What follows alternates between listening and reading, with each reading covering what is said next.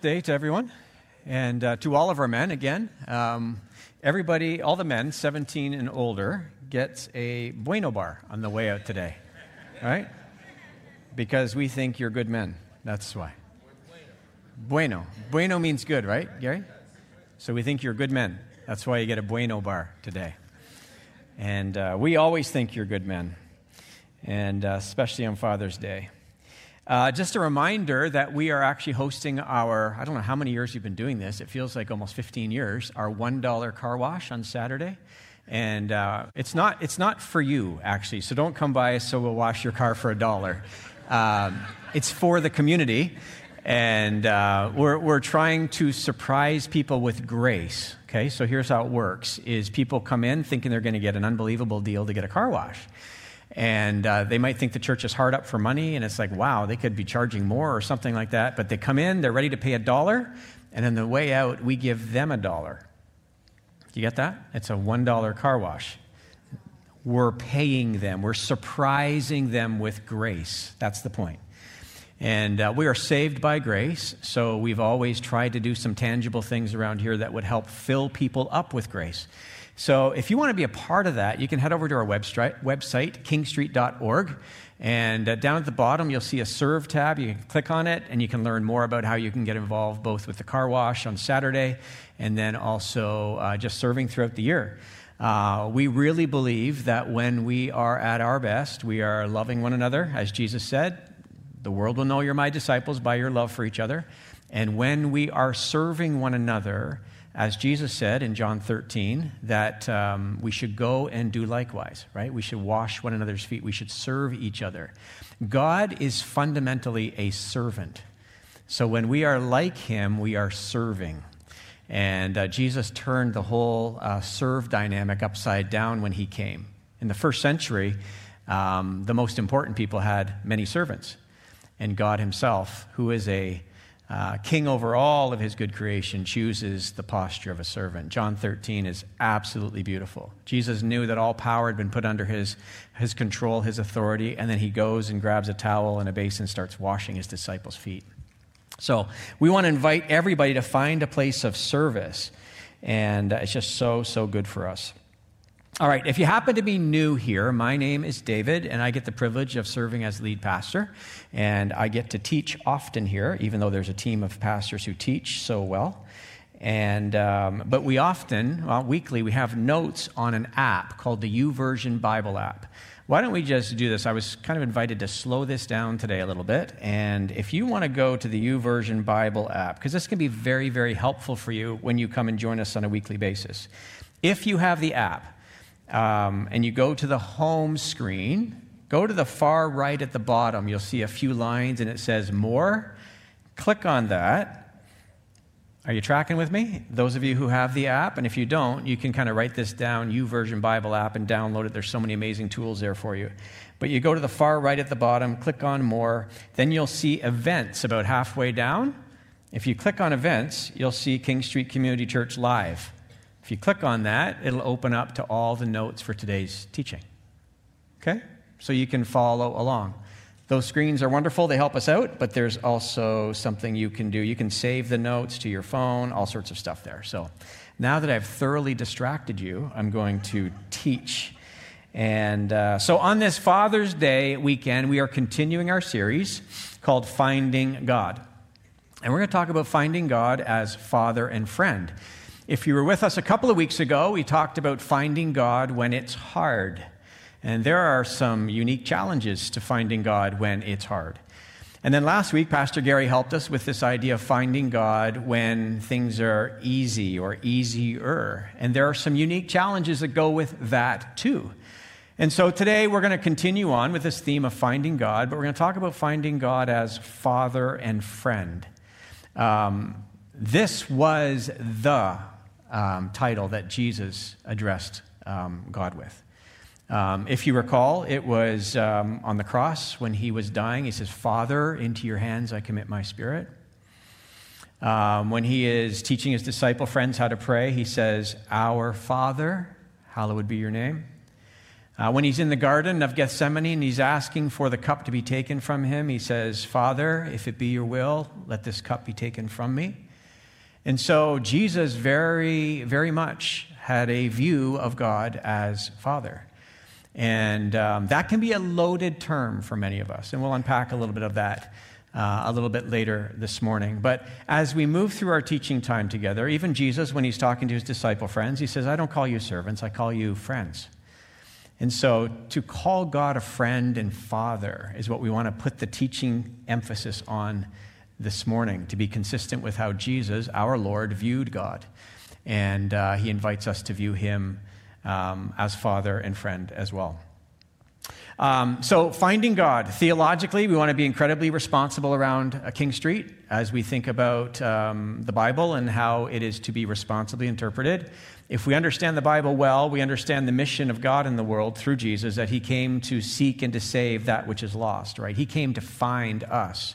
Uh, we're not on a search for him, we're responding to the one who took the initiative and inviting us into this search. And by the way, uh, once you've been found by God, the search doesn't stop. Um, the search ought to continue because there's a progressive aspect of how we find God. But pure theological, biblical, responsible interpretation is God is the one doing the finding, He finds us. Luke chapter 15, Jesus take, takes great pains to delineate this. Uh, there's a woman who lost a coin, and she searches uh, frantically throughout the house until she finds it. There is a sheep that wanders away, and the shepherd leaves the 99 in order to go find the one that had wandered away.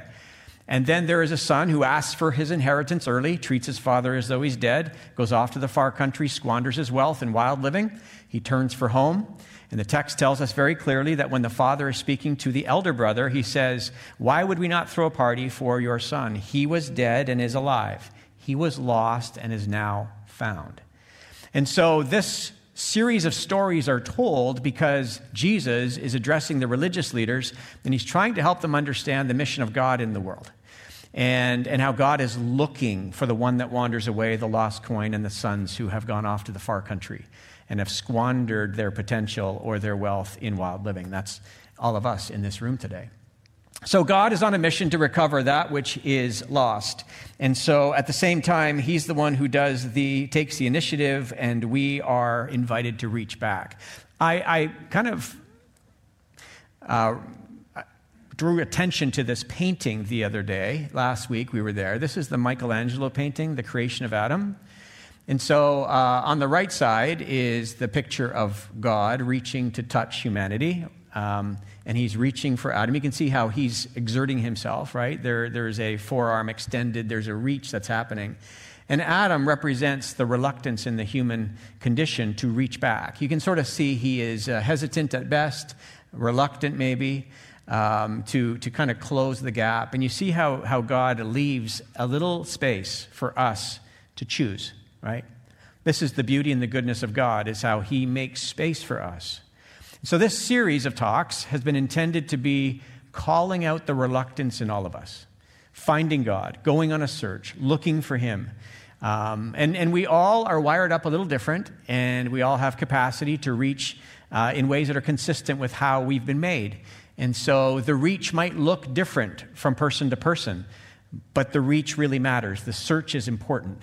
And um, I had supper with some friends on Friday night, and most of the evening was about the search. And I love those kinds of conversations. Um, I, I, hope you're still on a search, even though you've been found by God, those of us who put our saving faith in Jesus.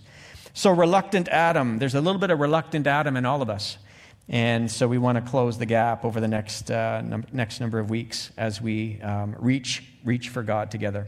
So if you're able, would you stand with me? The passage to ponder is on the screen, taken from Isaiah chapter 55, verses 6 and 7. And if you're new here, we read this passage out loud. There's something about hearing your voice, and there's something about hearing the voice of your neighbor, especially as we read from a sacred text like uh, Holy Scripture. So, Isaiah chapter 55, beginning at verse 6. Would you read this out loud with me? Here we go. Seek the Lord while he may be found, call on him while he is near. Let the wicked forsake their ways, and the unrighteous their thoughts. Let them turn to the Lord, and he will have mercy on them, and to our God, for he will freely pardon. The word of the Lord, and you may be seated.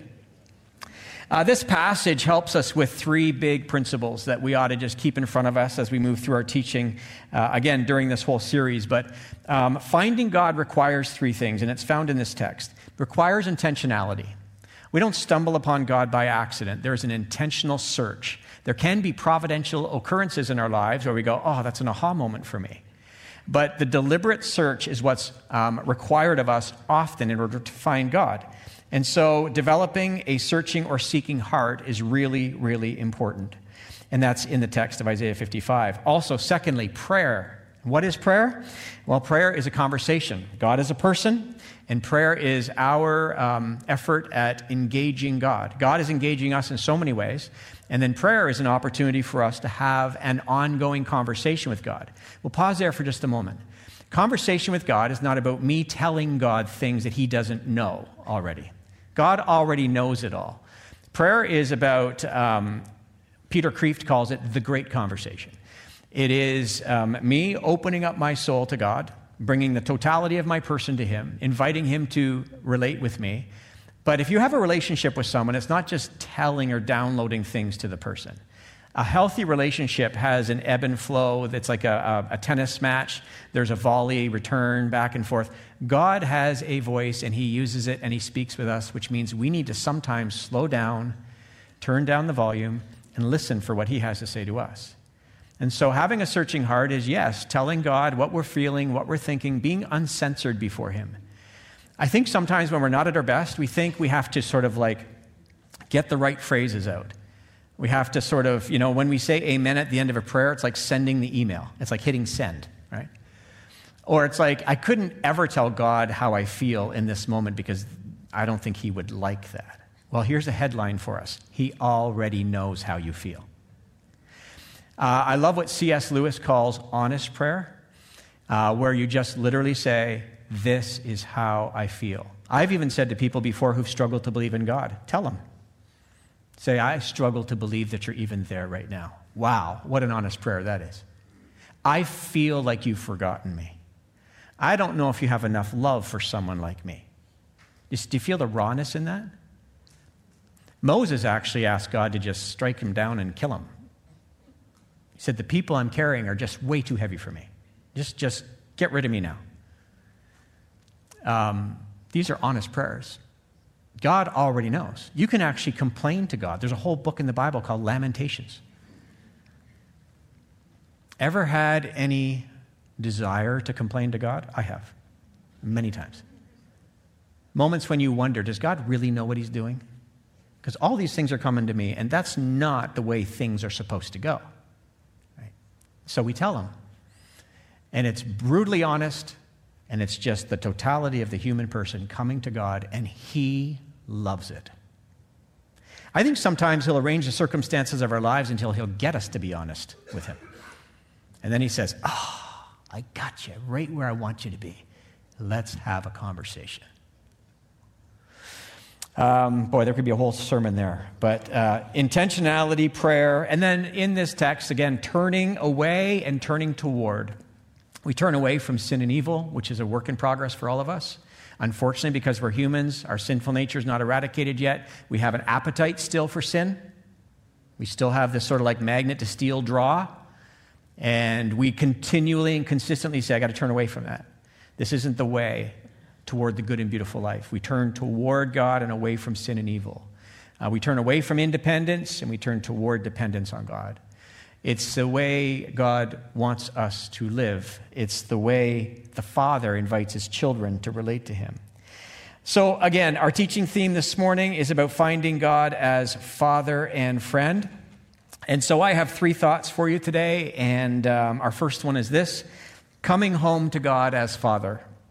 Um, I, I don't know how you think about God, but there are a lot of different names for God in the Bible.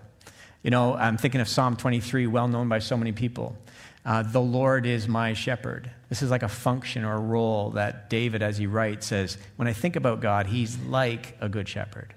Right? There are so many different names or roles assigned to God just to get at another angle of how God works in the world and how we can relate to him. Father is, a, is, is one of them, coming home to the idea that God is a father. And as I've already mentioned, right? Father, if you're willing, take this cup from me. Father, into your hands I commit my spirit. Our Father who is in heaven, hallowed be your name. This is the view of Jesus that he has as it pertains to God, that God is a father. And um, just to help us understand, the Bible was written in the first century, patriarchal culture. God is not limited by gender, He transcends gender. Though in the patriarchal first century, Jesus would be very natural to call him father. There's authority associated with that, especially in the first century. But God is like a father. And when we think about that, and we're going to unpack a little bit of some of the baggage around that name in just a few moments, um, because father can be a loaded term for many sitting in this room today. Uh, but Jesus, in a first century setting, we need to understand we can't take the first century out of the text. We have to read it as a first century document, the New Testament especially. And that helps us understand why Jesus chose Father when he was uh, referencing God. Um, so, the Father that Jesus loved uh, and was teaching his disciple friends about um, was an affirming Father. Um, one of my favorite passages in the Bible is when Jesus is baptized. If you're new to the Bible, Jesus goes out to John, who's known as the Baptist or the baptizer, and he goes out to be baptized. And he identifies again with uh, the human condition, and he comes up from the water, very symbolic with passing through the water, with Exodus and the Red Sea and all of that's going on there. And, and we have the Spirit descending on him almost like in the Genesis chapter 1, the, the Spirit is over the chaos of the waters, right? We have the Spirit coming upon Jesus. There is a sense in which there is a new creation emerging here. And, and we have um, this voice from heaven. He's an affirming father. And these are the words that are spoken. As soon as Jesus was baptized, he went up out of the water. And at that moment, heaven was opened, and he saw the Spirit of God descending like a dove and alighting on him. And a voice from heaven, here comes the affirming voice this is my Son, whom I love, and with him I am well pleased. Isn't that a beautiful, beautiful declaration and affirmation over Jesus? This is my Son, whom I love, and with him I'm well pleased. If at the end of your days, if you could hear the Father speak to you, this is my Son, this is my daughter, whom I love, with you I am well pleased. Would that not be one of those moments in your life where you will say, God is actually well pleased with me? Would that not take a whole load off your shoulders? He looks at you and he says that you're mine, I love you, and I'm pleased with you. Now there's no more striving, no more earning, no more pressure to have to tilt the scales. The Father says, You're mine, I love you, and you're enough. That's huge. That's huge. Do you feel like you're enough today in this room? The word from the Father today over you is that you're enough. You're enough. Because of Christ, you're enough. Because of the love God has for you, you're enough. The culture might look at you and say you're not enough, or you're too much of this or that. But the Father says you're enough. An affirming voice. We all crave affirmation, right? Every one of us crave affirmation. We resist criticism and judgment. Who wants to be around critique and condemnation? None of us. Now, the source of the affirmation is huge, isn't it? You can be affirmed by people, and, and the affirmation is meaningful, but when it comes from people in authority, uh, when it comes from a parent, you know, some of us have craved affirmation from our parents all our lives, and it was withheld far too often. And there was this craving to just be affirmed by our mom or by our dad. And we are all spiritual children of the one true God who delights to affirm us, speak over us, words that give life. Just a reminder to all the dads in the room our, fa- our, our, our Father's words, our words if we're a dad, carry great power and potency. I went up to visit my dad yesterday and my mom up at their trailer. They're on vacation in Coburg. And I spent three or four hours with them just on my own, just as a son. It was good time, time well spent. My sister and I do it once a year, but this was one trek I just made up on my own. My wife had a shower to attend to. My girls had other commitments too at the same shower. And Went up, saw my dad, and we had a really, really good talk. And I said to my dad just before I left, um, I've been meeting with somebody recently who's been grieving the loss of their 82 year old father. And it's deeply painful for this person. And I said, My dad's 82. And I said, On this Father's Day, I want you to know you've been an incredible dad. I couldn't have asked for a better father.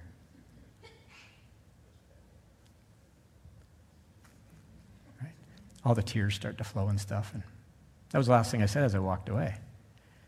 And uh, this person I've been working with, um, I might have mentioned this to you a few weeks ago, but it's just been just so good.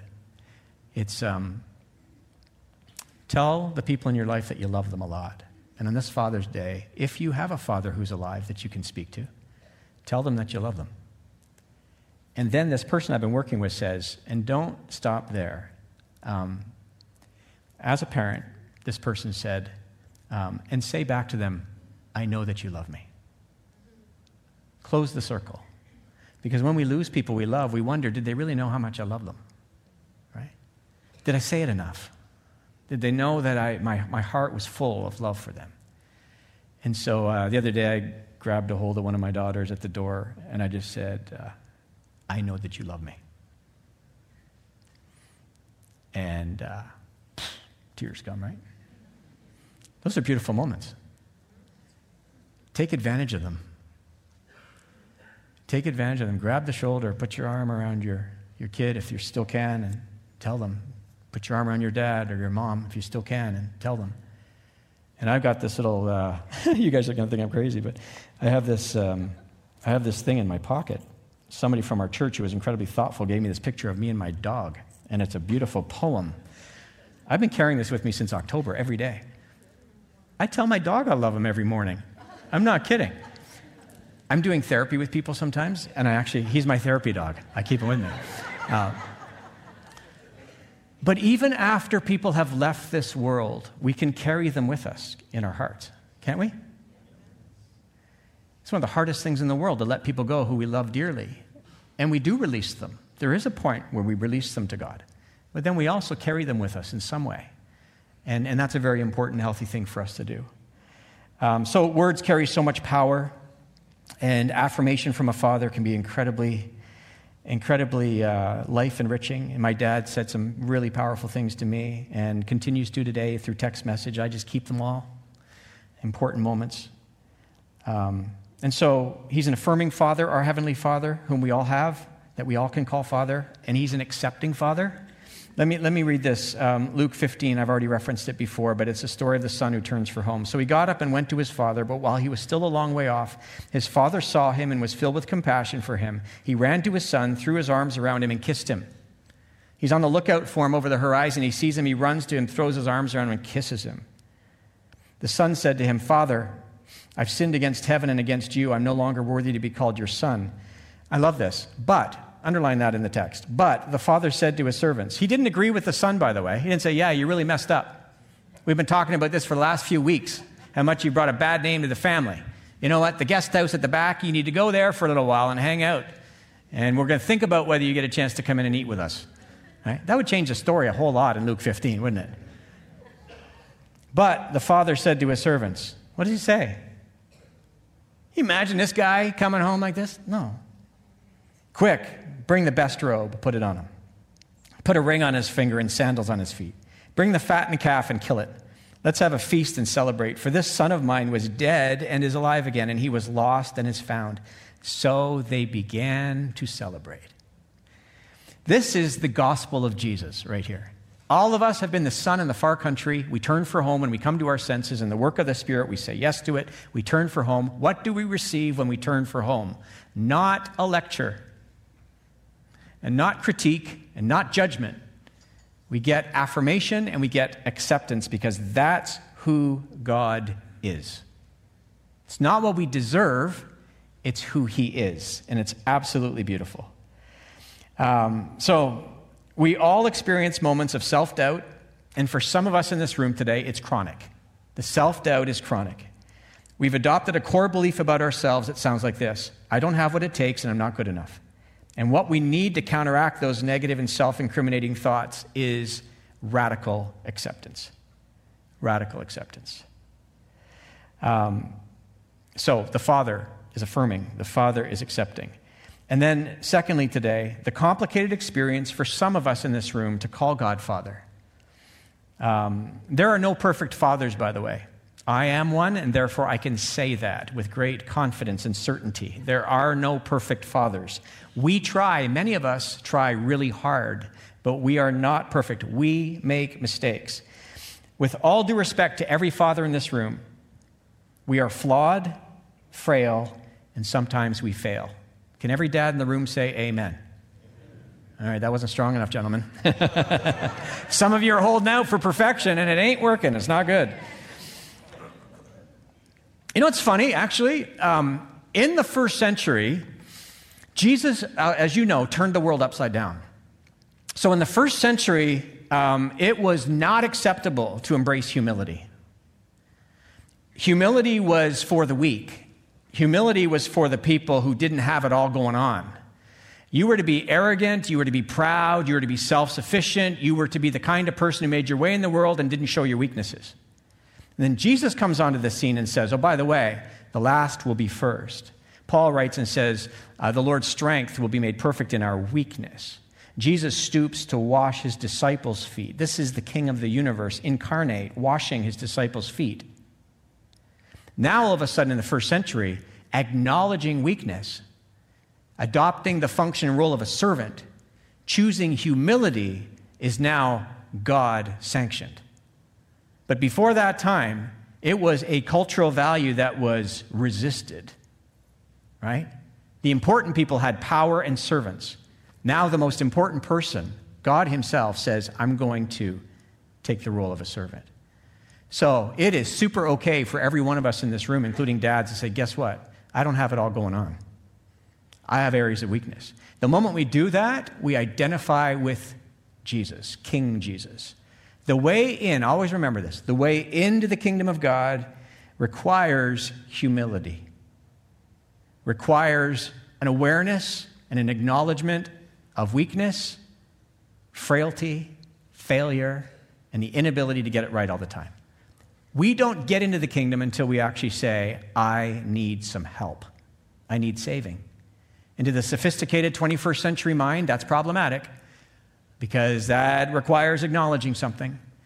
But that's the entrance to the kingdom of God. And that's not just entrance in, it's growth in the kingdom of God, is that we would retain uh, humility, right? Philippians chapter 2, you read through it who being in very nature God did not consider equality with God something to be grasped, made himself nothing, taking on this, uh, the nature of a servant, being found in appearance as a man, he humbled himself and became obedient to death, even death on a cross. This, this is King Jesus. And this is who we are as little Christs, right? Christians, little Christs. Um, so, the complicated experience for some to call God Father. All of us as fathers are frail, we fail, we're flawed, it happens. We've been raised by fathers who didn't get it right all the time. And they didn't even know they weren't getting it right all the time, but they weren't. Some of you in this room today have stories to tell about how dad was not just not helpful, he was harmful. He actually got in the way of you understanding the kind of God I'm talking about today. He had his own issues. He was parented. He had all sorts of life experiences that made him who he is. And, and so we, we choose to look at our dads. You know, some of us are conflicted on the matter, right? We look at our dads and we say, How could you have? Or why didn't you? How, how could you say that to me? I still remember you saying those words. And they reverberate in our minds and our hearts, and we're negatively impacted by dad. And the reason that's the case is every dad is flawed and frail and they fail. The best among us don't get it right all the time. So, this is our experience. To some degree, dads didn't get it right or didn't get it right. And maybe for some of them, they were fighting their own demons, literally. So, this is our calling. We are invited to imitate God by how we live and love. Every person, male, female in this room today, we are invited to imitate God by how we live and love. Paul writes this in Ephesians. He says, Follow God's example in chapter 5, verse 1. Therefore, as dearly loved children, and walk in the way of love. There's the ideal, right? Just as Christ loved us, gave himself up for us as a fragrant offering and sacrifice to God. Let no one deceive you with empty words. Interesting that Paul goes right after he says, uh, Be imitators of God or follow God's example. He says, And by the way, don't let your words be empty. Uh, dads, it's important that what we say be meaningful words, helpful words, and then we follow through on the words that we speak, that they're not empty, they're not hollow. They actually proceed from a character, from the substance of our own hearts. And uh, so all of us are invited. That's the ideal. But no one does this perfectly in this room. None of us do, including our fathers. So, for the dads in the room, just for the next two minutes, what do we do with our imperfections and missteps? Okay, here they are. I got three for you. You might want to write these ones down, or on your YouVersion app, save these notes. Own your mistakes and name them. I've lost track of how many times I've apologized to my kids and to my wife. Own your mistakes and name them. Dad should not have said that. Dad was wrong. Dad was offside there. That was not right. They know it anyway. The moment you call it out and own it, you hit the reset button, and now everybody can move forward. But if we pretend we're not making mistakes, we're only going to hurt the relationship, distance ourselves from the ones we love. So own your mistakes and name them. Practice responsible repair when possible. How can, how can I make this right? Just saying sorry is a good first step, but is there some other repair work that's required?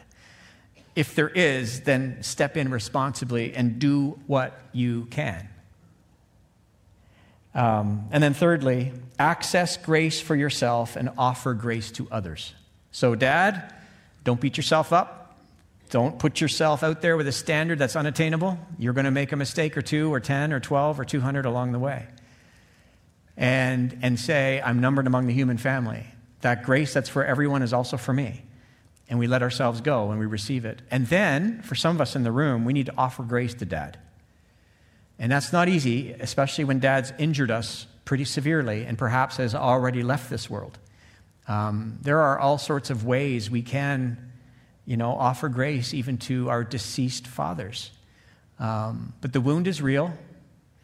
Um, the opportunity to have the conversation has passed but there's ways of cultivating something inside that lets ourselves go for the next chapter of our own lives. So let's not hold dad to a standard that's not possible. Dad's frail just like you are, and he makes mistakes. All right, the last thought for today is this number three the beautiful opportunity for all of us, including our fathers. Um, it is an incredible privilege to be a dad. And some of you in the room today wanted to be a dad so badly, and that has not been your experience. And that's a very painful moment for you, and it's a painful day. And, uh, and I, I, understand that um, there are all sorts of different stories represented in this room today. But for those of you who are dads, it is an incredible privilege. We didn't earn it, God granted it. And um, I have this black and white picture on my phone of me, about four years old, standing beside my sister and my cousin in the backyard in Scarborough. My dad's got these long sideburns. And he's leaning forward, talking to us. And the look on my sister's face and my face looking at my dad, because we're looking up. I'm like this tall.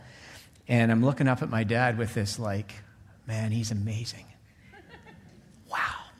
Right? So big and strong, knows everything Right. feel safe and protected by my dad. And I could see the way my, the, the picture is just a beautiful picture. I can keep it the rest of my life. And I have another picture when we were dedicating this space at some point. I was sitting in that front row, and my dad was over here because my dad loves people. He's waving away at people, and I'm sitting in the chair just looking at him like that. And it's like I'm still looking up to my dad. And I, I Instagrammed today and just said, My dad's always led by example. And um, it's been a wonderful thing for me. It's a beautiful privilege and an opportunity to have um, the honor of influencing lives. And that's what dads get to do, they get to influence lives.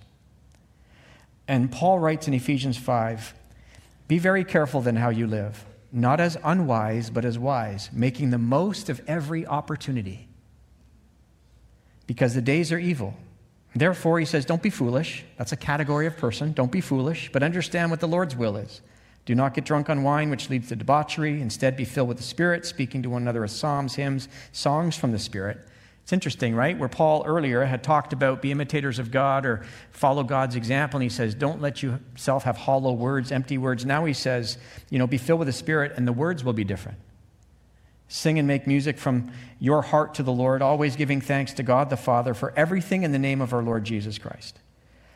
And uh, so he says, make the most of every opportunity um, because the days slip through our fingers. What's that soap opera? As the sand passes through the hourglass, so do the days of our lives. Something like that. it's true, right? It's very true. All right, some take homes for today, and then we'll land.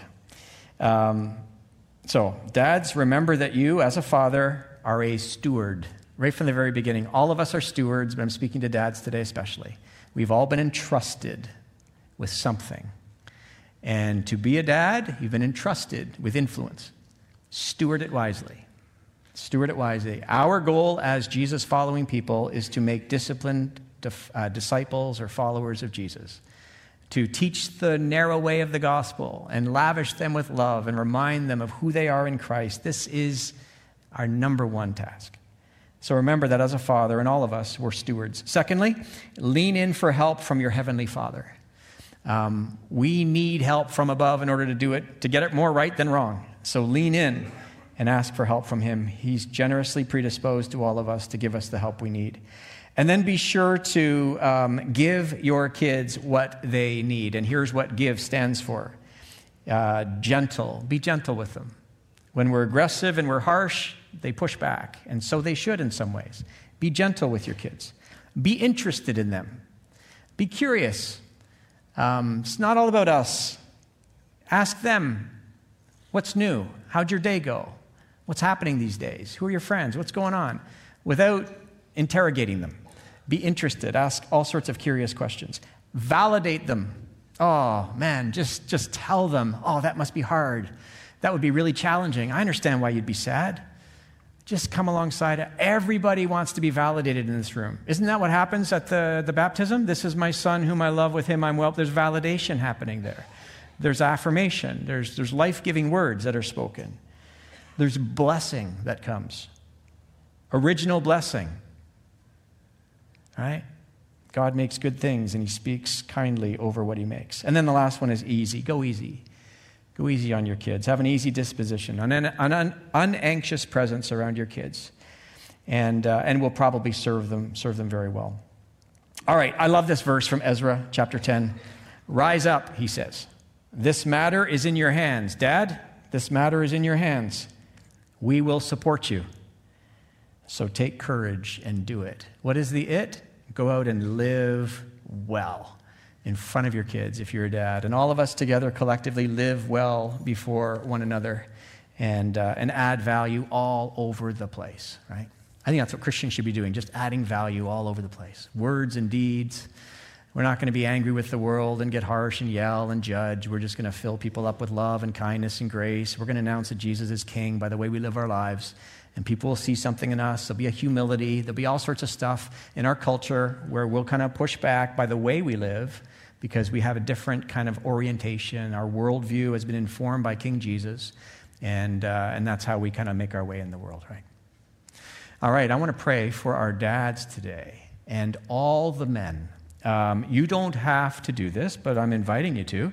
Would you stand? Um, if you go like this, Pastor Dave, I don't know why you're asking me to stand, so I'm not going to. That's okay. No big deal. We're still friends.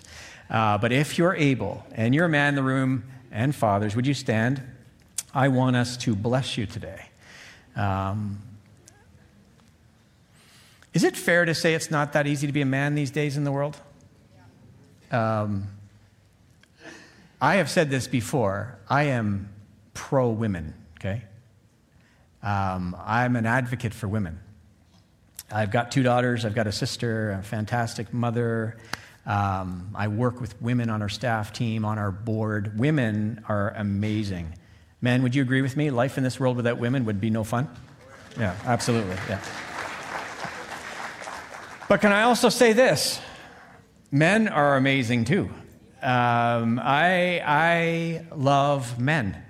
Um, I think men are fantastic. They're strong, they're courageous, they can be tenderhearted, they work hard. Um, all of these things reflect women as well. But sometimes men, and there's cultural pendulums that move, right? Sometimes men end up being the ones that are sort of set aside at this point or maybe ridiculed and whatever it might be. But let's be advocates for one another, for women and for men.